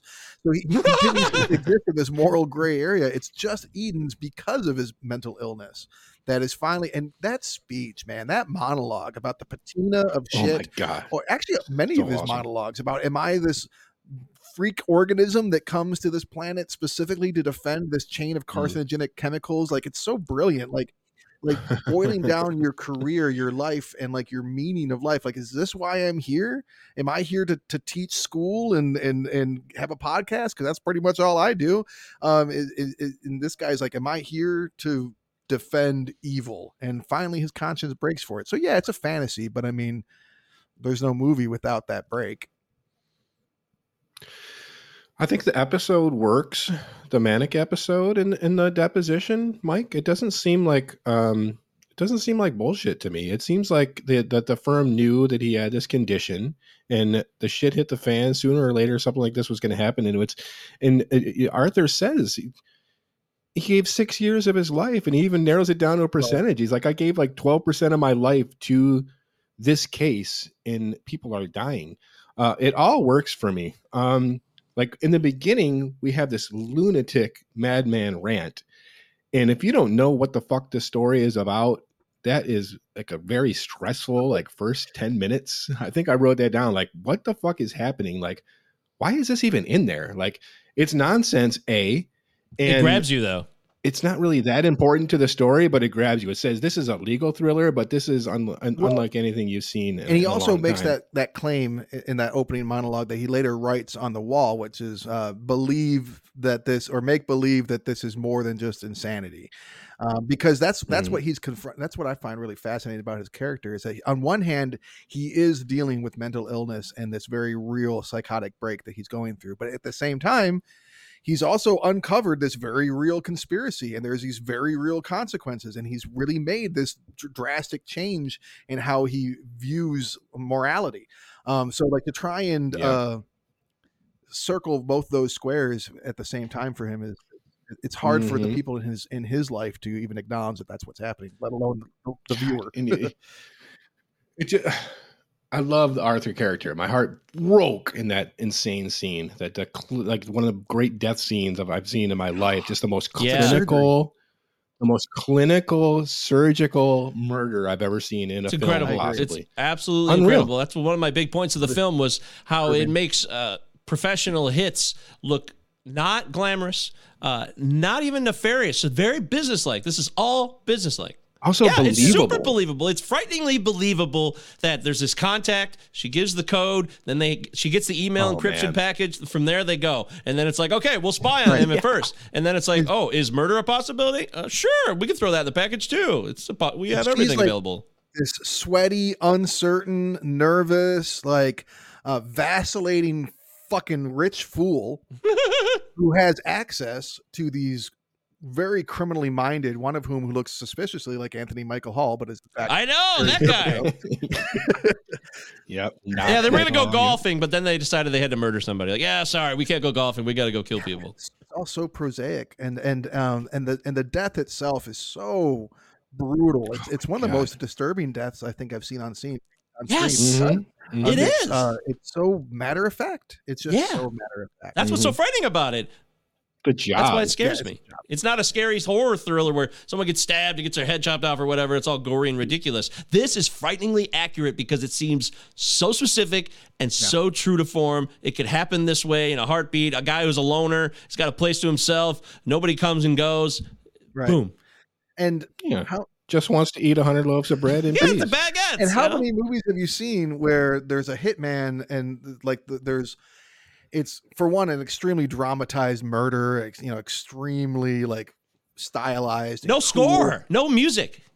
no score when it's happening it's all dead silent Yeah. and also like um it's just like uh i don't know it's just it's just completely realistic and and oh i know i was going to go with that it's corporate like how many movies have you seen where it's like it's Yeah. like this is taking place between you know heads of state and uh, it's all that but this for it to be at the corporate level so much more realistic Yes, that's what it is. It's all that's why I say business like yes, it is the most corporate way to handle things. It's all done by the book, it's structured, it's organized. It's not random chance. It's not all like loose ends. There are loose ends they want to tie up, but it's not chaotic. It's very organized and structured, which is Ah, terrifying. To me, this is it's way more terrifying than any type of scary movie to me. Like a, or like a sudden oh, you know, a jump cut or something or, or a moment of terror that strikes you suddenly. It's, scary.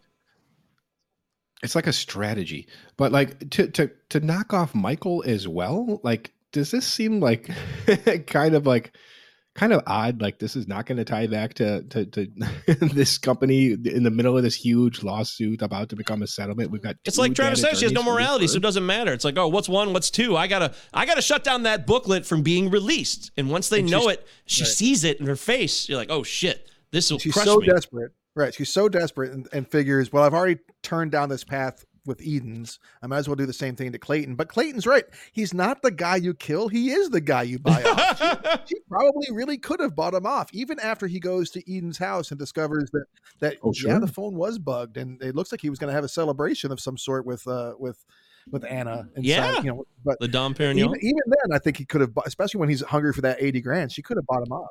He needs that 80k Yes, that- sure. by the way, it's so great to see Sydney Pollack on screen. I love when he does acting roles. There's something so such an asshole comforting, but like fascinating about him on screen when I watch him. Every word he says and the way he says it. It's it's not a hardcore role or a complicated role. He's just a boss of a law firm. That's it. But I just love seeing him on film. I miss him terribly.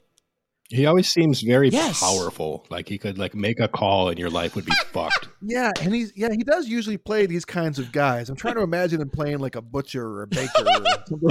A cobbler, yeah Like, I don't see that. production He put him in a- assistant. right, in a pinstripe suit in a, in a in a high you know office building in a high floor, and then I very much believe it. but but the ending scene is really really incredible. And endings could get overhyped at times but again we got no score. We just got a matter of fact proposal to maybe close out this settlement with the collective action. And then there he mm-hmm. is michael clayton mm-hmm. just behind the door and they just it's the words he say travis like you said like i'm not the guy you kill. It's so profound but it's so true. It's it's outstanding closing for a film that doesn't doesn't flash a bunch of lights at you and it doesn't force itself upon you. It's just like, damn, that's really good acting and writing. There are only two sequences where Clayton and Karen interact with one another, where Clooney and Swinton actually share screen time. And the first one, you're like, okay, whatever. This is like, there they are. Uh, but when by the time that second one comes around, for a movie that doesn't have any shootouts or real explosions or anything like that, it is it is incredibly tense. I mean, when when she turns around and sees him, and her jaw drops, and he says that Anth- that Arthur Edens is walking around somewhere too. You're like, like Yeah, every time yeah. I watch this movie, just like I was last night, I like inch forward up on my seat, like I'm watching some big action sequence, but it's just two people standing in a lobby talking. But it's so tense, and it's really rewarding watching her, um, scrape and beg and trying to figure out how to get out of the situation with him, and then he tells her that she's fucked. You're fucked. Yeah, you are fucked. And then To- Tony Gilroy doesn't even like doesn't even offer her like a nice close up at the end to like To milk it or- collapse. He just walks away from her, leaves her in the background to crumble. Okay, um, Bring it. Pop. is Michael Clayton pissed enough that he a hit was put on him because he's like that last speech, fucking fantastic, but. he's like very casual and cool and like I gotcha mode. Like he was almost fucking murdered. He- I think that's why he brought the police mad? in, though. That expresses his rage. Like he could have just took a payout here, but he's so pissed about it that he wants to take them down, and he brings in the law. He's like, I guess what I mean is like he's in like Danny Ocean mode where he should be like, like spitting venom Well, and going think that- nuts. so he's he's the fixer, right? He's he's the janitor. He's the guy that can respond, that can react to crisis. and Yeah, he ways that deals in shit. Cannot. Right.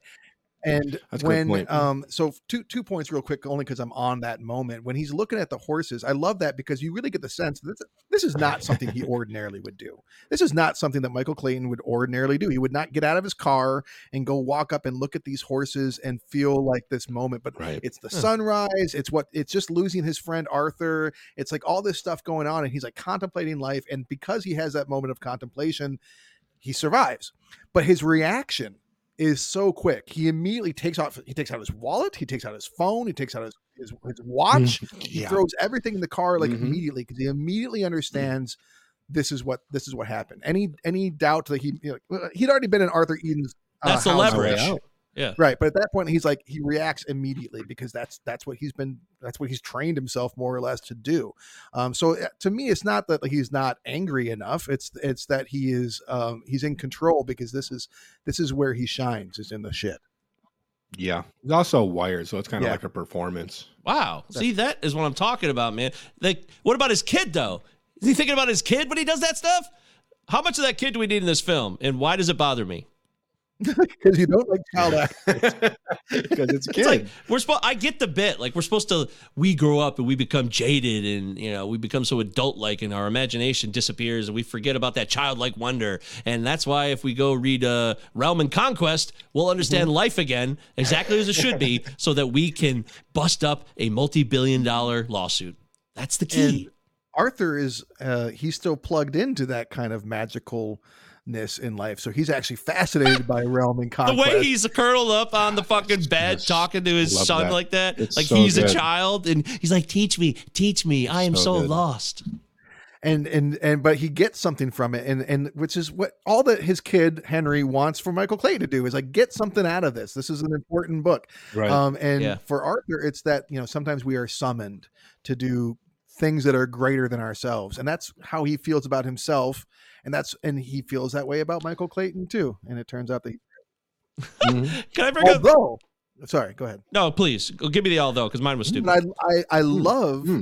that they do not end on a sweet note. Like it ends with with with Arthur asking, saying, you know, or, or Michael Clayton says to Arthur, "I'm not your enemy." He says, "Well, then who are you?"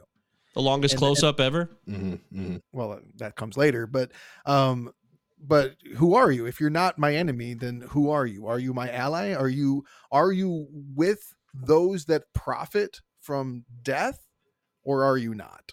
Mm, Yeah, it's like someone who is free of an addiction looking at a junkie saying, you know, I got out.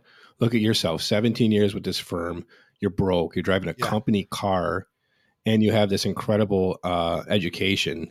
So what are what the fuck are you even doing? So we have two crises of conscience brought to a super satisfying resolution. yeah, and the same guy who's the stepdad, the new husband, and then the Yeah. guy who's the liaison between like the mob or whatever for the Mhm. restaurant deals. They all Uh, they all look the same to me. Yeah, they both look similar to me. I'm like, oh, it's that guy, and it's that guy. I know these character actors. Yeah, Raymond's been in fucking so much, and it's so weird to see him as like this mob enforcer guy because usually I he's- know. He's just a soft and squishy dude, very much against type. It's Yeah. so refreshing. We, we got no slick black back black hair and black leather jacket. It's just like a, a, a guy like doing his job. They're like friendly with one another. Mhm. And Yeah. the actual Yeah. guy that he borrowed the money from, we don't. I don't think we ever even hear his name. He's just like, oh, Mm. he's going to be pissed. Which is again, like, Right. there's so much about this movie that's just not spoon fed to us, which I love that. I mean, Mhm, we see in the beginning that he has returned to the table, and, and we're like, oh, throughout most of much of the movie, you're like, well, he's got a gambling addiction. He's been at the at the tables, but he actually has been good. He took that 5k extra from um from Marty and he's using that and, and he goes back to tables but he plays nine hands and he leaves. So he really does actually like he's like coming through Yeah. it but, but I I don't think he played movie- at all before that. That was my Yeah, that's, take. that's what I'm saying. No, Okay. I agree. That's, that's Yeah. what I'm saying. Like, but like as you watch the movie, you're not really sure is he because he, keep- he keeps on making these protestations. Like, I'm not off the wagon. He's pissed about Um, it. My brother, my brother's the one that's a Mm-hmm. problem, and all that. And so, you, as you're watching the movie, at least me, I'm like, is he protesting too much? Like, has he actually been? Because we've seen him at the table in the beginning, but then as the movie unfolds, you're like, well, actually, no. It really does seem like he's been away from the tables for quite some time. Although you do realize that that's why he's not made partner. That's why he's driving a company car, etc. That makes so much sense. This movie and the addiction angle is where I get hung up so much. I'm like, what's the point of having these addiction traits for these characters? The brother who's the drunk who fucked up the restaurant, and Clooney's the card addict, and then they're Yeah. high on the hog. Clooney's looking down. Michael Clayton's looking down at his brother because he mm-hmm. screwed him over. Like he's better than. And then at the same time, like you said, he's strongly protesting when anybody brings up like, "Oh, you at the tables again? You fucking up? You don't have any money? You haven't saved any money? You're 45 years old." So that which happens with addiction. So this is where I actually think I'll give kudos to the film on this because there are times where you really are doing well and you have to defend yourself. And there's also other times when you're deep in addiction and you're lying your ass off to everybody, but you are hardcore defending yourself. It all looks the same in the end. And I think there's some real connections here about how addiction looks and how uh, certain challenges in society look like uh, like like carcinogens. Like you can't see them, but they're there and they're doing the same shit to you over and over again, no matter what day it is or how you feel or if you're sober or not. It's I don't know. There's some wild melding going on with this movie with these areas. And at the end of the day, his brother is the only one he can really trust, which I love. Like when the car blows up and he's got no one to turn to, he, he it's his brother who he calls to pick him up. Mhm. So w- whatever the fuck ups, whatever all that is, at the end of the day, he's still your brother and he's still the one you trust.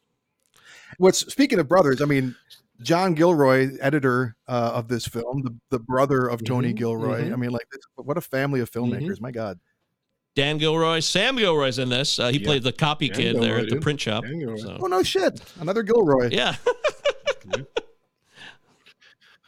Yeah, um, it's just it's, I don't blame Tony Gilroy for like being really uh precious about this. I mean, Pollack was trying to get it from him. You saw the executive producers on board, Anthony Minghella, Steve Soderbergh, uh, and Sydney Pollack. They're all they were all wanted it. And he's like, hell no, dude, this is my baby. Like I'm gonna be." Any of the three of them would have done a good job. and um absolutely um but it, it, he's right to be precious about this script man like normally you either stick to one thing you you're very plot heavy and you don't know that much about the main character or his life or it's the other way around here this filmmaker somehow gives us so much about Michael Clayton himself. And also, we've got a, a plot that's not boring or derivative or anything like that. It's just two really fascinating things. Like, it's such an enriching story, man. They teach it like in, I guess they teach it in like Hmm. script writing courses. It's, it's and Michael popular. Clayton is such a fascinating character to me because on one hand he- he begins as an as an enigma and kind of ends as an enigma,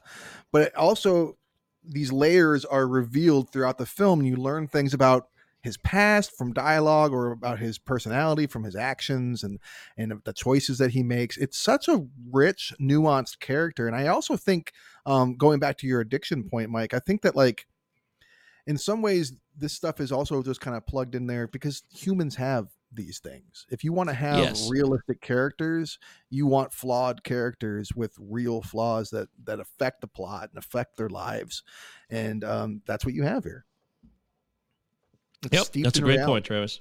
It Yeah. keeps it simple, but it's tried and true, and it's not cheesy, and it's not overwrought with any type of uh, false tension in any way. That's well said. Uh, well, I got. Oh, You didn't roll your eyes at the, the horses? Was that wasn't too pretentious for you, Mike? I, I thought. I- I thought it was like okay, whatever. Yeah, this, this guy's in love with horses now, or like he's looking on. Like, what does it all mean? Uh, I did not that's what I fast forward though. I did. I did not fast forward. I will say not even so. once during this movie that even though you've seen it before Oh, I fast forward? did. Yeah, Uh, not during that part, but I fast forwarded when they're chasing him. Like they- it just keeps dragging on. Like, hey, we gotta get closer to press the button to blow up this car. I'm like, okay, I get it. Yeah, you, you're gonna blow this car up because we already saw the car get blown up at the beginning of the movie, so I know that's gonna happen. So that's not a surprise. Although this movie does do what you were kind of criticizing Glass Onion for in showing us um, one part Yes. of the film and then going back later and contextualizing it in ways that you didn't know the first time you watched it. And I thought it was pretty effective here. Yeah, I, that, I, that's why I brought it up because I watched this movie too, and I'm like, oh man, storytelling these days, like, does it matter? It doesn't have to be linear. I'm not, I'm not a linear guy. Life's not linear. I get that. I just, what do I need to know, and how impactful is it when I find out what it is? That's really what it's about. like, why are you showing this to me now? I see a car blow up. Oh boy, something crazy is going to happen in this movie later. If we're going back to four days earlier, we're going to find out how we get to that point again. It's that's Right. kind of blatant. That he didn't need to do watch- that necessarily. Well, I- mean, partly as you're watching the movie, you might be thinking, well, maybe the the car explosion comes because he's messed up with the mob, and the, the, there's this enforcer. Oh, that's true. I have no him money idea. to. Um, so that I think is that's tension there.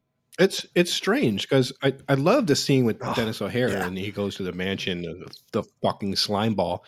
But you watch that and like normally in any other like movie like this, like he is the miracle worker and like he blows us away with what he's able to pull off. But like he goes there and he's like fucking like rude to the guy, even though he's like a major client, and he's like, I can't even do anything. Like you're fucked. Deal with it. Like it's it's so different. Yeah, Yeah. it's, it- there is no like there, there is no champagne room. There's no getting around this. You hit a guy and drove off. What the fuck do you? What kind of miracle do you expect me to pull here?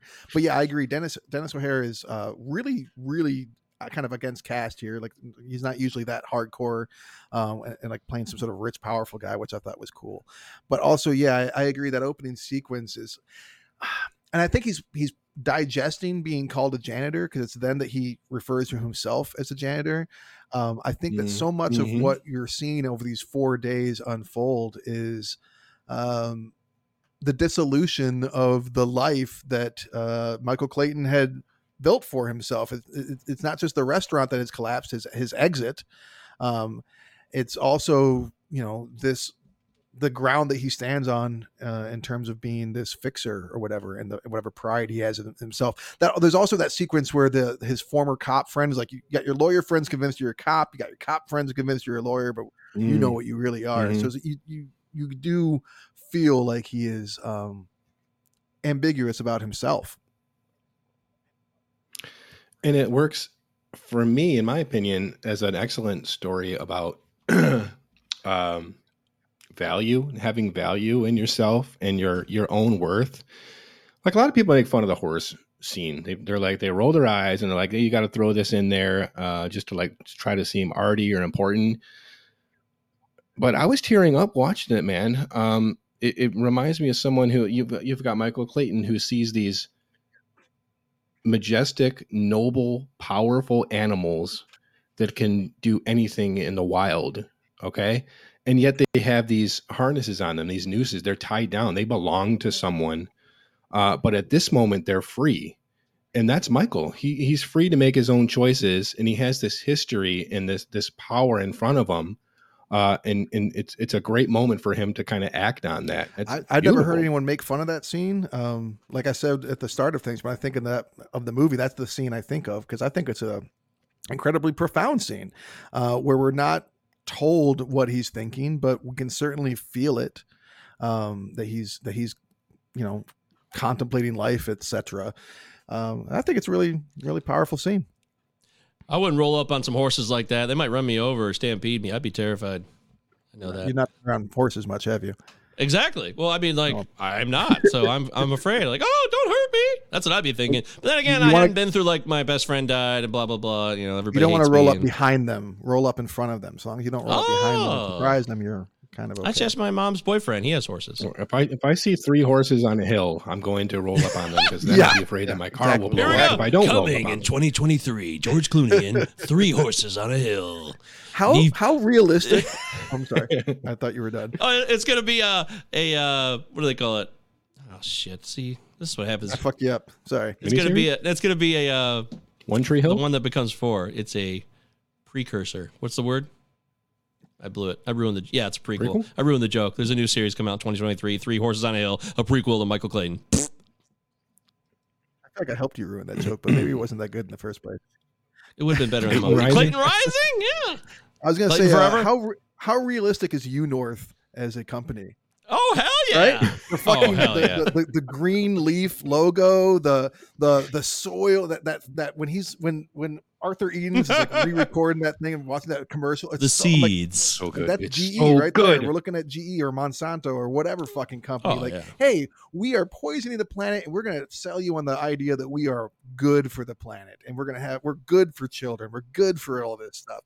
I thought that was just so convincing. Like, I'm just like, yeah, we're just we're in reality now. I, I- I love how the company, even the company itself, is a is a weed killer. It's a company that destroys things that naturally grow where they Right. quote unquote Mhm. don't belong. yeah, we're all complicit, folks. You're all doing it. I'm guilty. I've ruined everything. Uh, all right, final thoughts here because we really got to wrap this puppy up here. Any notes we didn't cover? Any key notes there on your pads? Uh, I I want to say um about You can say it. You know, one of the um was it Eichmann that they say that you know the the, the evil is but the banality of evil, right? Like, Yes. she's like the most banal evil character on film. I think she's Mhm. just so believable in her evilness because she thinks that she's just ambitious and driven and all this stuff. Um, so many villains Yeah. throughout history, even ones I've loved, say like Bill the Butcher, literally has like a giant mustache he can twirl. You know, so many villains have been so like telegraphing their villainy, but Karen is she is like she's just stepped right out of the, the world into that movie. Um, and I does she does did, did Tilda Swinton deserve an Academy Award for this? I don't know, but it's an incredibly well written villain. Karen, why did you do that, Karen? Karen, why did you do that?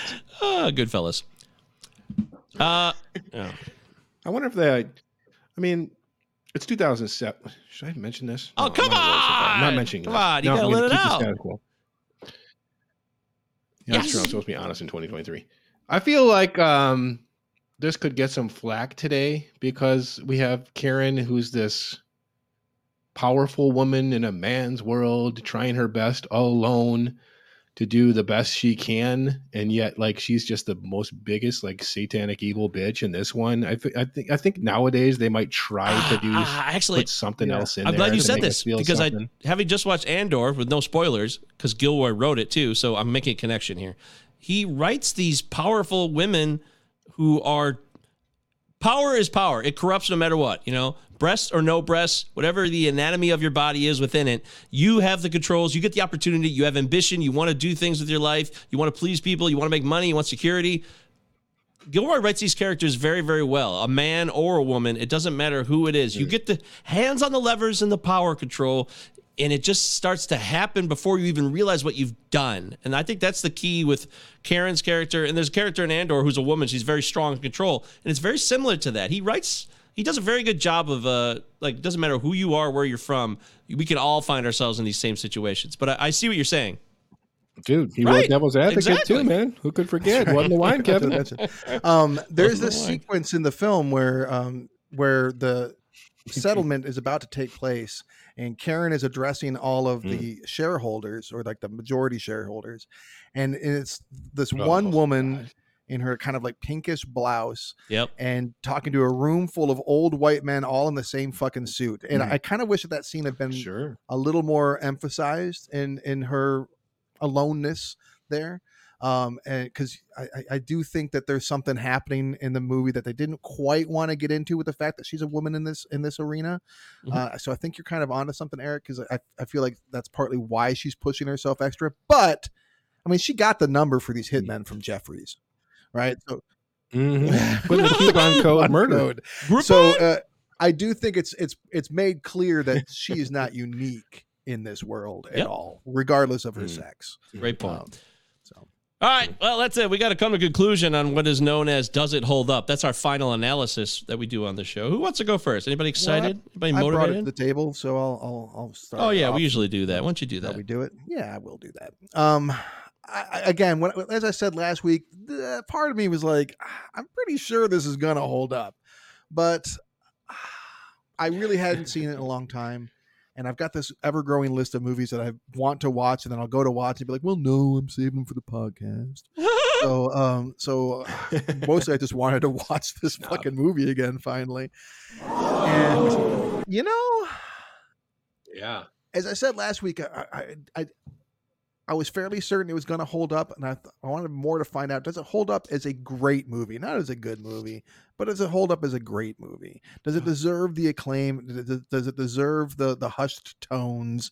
Does it deserve um, does it deserve all of that? And it does. This movie absolutely holds up. Uh, I, again, I, I am calling for someone to remaster this film.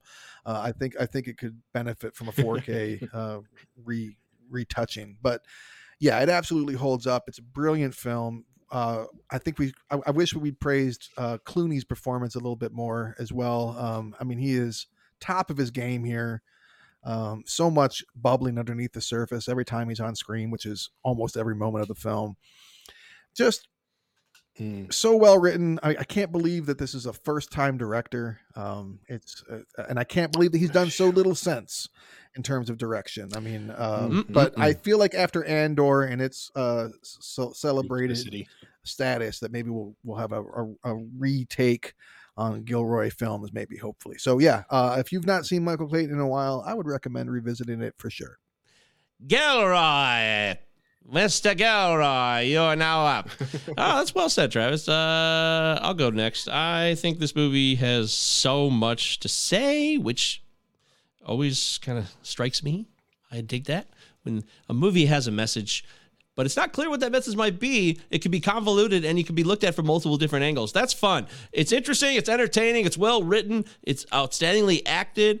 Uh, there are very few holes. I wanted to poke a lot of holes in this movie. I really did for some reason. I really wanted to find the holes, and I don't think I could really do it. I feel like I'm always saying movies hold up these days, but god damn it, I I can't just change my mind right now on this one because Michael Clayton is so well written, and you could tell that Gilroy's it was his baby. He knows a lot about this life. It's very obvious to me that he pays attention and he's connected and he's learned. I, I wouldn't it's farcical and there's some fantastical elements, but there's a lot of true life elements in this film, which is frightening. It should be more frightening than any thriller or horror film you watch, folks. Like I said, that by the numbers disposal of Tom Wilkinson is incredibly frightening and terrifying. It's so unnerving. Michael Clayton, you definitely hold up. You're a rock solid film, and I could never say otherwise.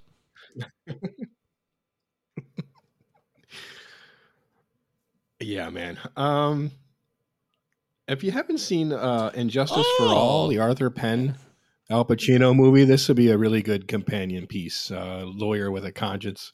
Uh, also fantastic. Uh, same kind of spirit as this man. My, my I tip my hat to uh, Tony Gilroy because him and Clooney, you know that they're fucking like beating it to China Syndrome and Parallax View and all these uh, uh the, the um Yeah. the candidate, all these like 70s socio-political thrillers and like this is such a, a great harkening back to those man especially that last shot the credits are just playing over this man who's on his way to the next journey in his life. Um it's just it's it's it's so layered man like i'm watching it and I'm, I'm just wanting to just restart it because like yeah it takes a while to like kind of catch up and get into the rhythm of things but we talked about how it's not spoon feeding its audience, man, and that that's an intelligent adult film that's rare. Um, so I, I really hope we see more stuff from this guy, not just as like a script doctor right. or, or whatever the hell he's doing. Uh, it's fantastic filmmaking, man. It's just so rich to look at, and James Newton Howard's score is subtle. It, it does its job, but it's not. It's not. Um, what's Terrence that guy's name Blanchard? we always make fun of? Ah! it's not Blancharding over the proceedings. uh, and it, it's got a, a career best easily performance by Tom Wilkinson. It was unjustly overlooked. It's, it- my jaw was on the floor. I mean, how do you do that? Like, how do you get into that mindset and do that and be like and be and be genuinely someone you're compassionate about as as a viewer? He doesn't come off like a lunatic. He comes off as the sick, like a sick man that I feel bad for. It's not easy. Um, yeah, it's it's it's a fantastic fucking movie. If if you haven't seen it, believe the hype because it's it's unbelievable. All Holds up three holds up, which I figured was going to happen, but let's start the year off with a good movie. Why not? Yay! It's a fine choice, Travis, and I think we can all learn a thing or two from one Michael Clayton, Esquire. he is an Esquire. It works. He is. Yay! All right, there it is. Cinema9pod at gmail.com. Five star reviews. Like us, subscribe. You know, we're chaptering up our videos. So if you just want to skip to the end, we got chapters for you. If you would just want to know how does it hold up, you can go right to it. It's marked for you. If you want to dive into the minutia of the critics, we got that for every video that we do as of recently. That's the best way I can describe it. Next week, yeah. Okay. Next week All it's alrighty then. Eric, All right. all right Okay. now. Eric Branstrom, you're up next week. You're doing a film that hmm. we'll be doing a film, and you will select it. What will that film be? It's a film that I'm actually going to dedicate to your honor, Mike, in appreciation of you Oh, pulling thank through you. COVID. Agent. Um, I've been saving this one for you, Michael. I wanted to make sure you cannot get sick again. I want no bullshit next week. Don't go to the casino. Don't put your money into any machines. I need you on time for this one. Because we're going back to 1992 for a ridiculous wild card. Remember last time I said I was going to pull out a wild card? You guys went with In Bruges. I don't even know how to introduce this one, man. Um, but it, it it was a big hit in the day, man. 40, $49 million budget pulls in 352 million at the box office in 1992 but it's only known for a couple of offhand things and some jokes but i think it's it deserves a look man from director paul verhoeven a Oh! script by joe esterhaus Yeah. basic instinct Woo! Hell yeah. This is that is a wild card. Yeah. wow is right dude Man. I don't Hey, know. maybe it's good I mean, I've Been a long time. I've watched this movie many times. Wow. I've- I well, you definitely get to see it when you were a kid. So if you if you missed the period where masturbation was part of your teenage years and you just weren't able to be there, because I masturbated this movie a lot. I'm not going to lie about it. I'm very honest about who I am. It's okay. It's natural. This has to be like a five. The, Michael Douglas has to be in a five timers club for a leading role Holy in a shit. Cinema Nine Yeah. spotlight movie. Wow. Yeah, with this one. Well, it, it'll be our 143rd episode though, so it's also getting, you know, the weeds are getting thicker. Yes. Uh, I don't know what'll happen. It's a bonkers choice, but this was was, a huge this was a hit. this was a I huge was hit. rewriting my Cold favorite Cold directors list uh, last week while I was sick, and Verhoeven's name was in the mix. I don't know if he's still in the top three or not, which we did last year with, with Brian Madison. We talked about it. Did I say he was number one? You said he was number it's, one. It's very fluid because there's guys I love. Yeah. and he's definitely in there. He's he's gonna have a lot to say next week when we do Basic Instinct. What a shocking pick! This is a this is definitely our most risque, sexualized. Uh, Yeah, we're gonna enter. We've never we entered porn. erotic Let's do films porn on the show. can we uh, poop shoot sluts? Remember that one? Oh boy. That's a real tape. Oh, That's a on, real Mike. Tape. It's a real movie. You guys were there. Don't intelligent act like you never saw it. It was red. It was very strange. I didn't like it. I thought it was shitty. I would say it doesn't hold up, but you know, Got a pun? that's unintentional. Gross. Well, guys. this is going off the fucking rail. Basic Instinct next week. what a way to end the Uh, show. I, I never saw the Hear more sequel. about but- Yeah, Basic masturbation next week, Instinct. too. yeah, I'm, hey, I would love to talk about that. I'm sure I- we will hear more about it. I would love to talk about Basic Instinct too. I might have to go watch that just so I'm fully prepared. It's going to be fun. All right. Next week, we're doing 1992's Basic Instinct, a big hit financially. Eric is right about that. What a surprise. We hope you enjoyed our Michael Clayton show. Thank you, everybody. This is the Cinema 9 Pod. He's Travis. He's Eric. I'm Michael. And uh, we'll see ya. I got a quote. Um, Had nothing. patina of shit. Ramblings.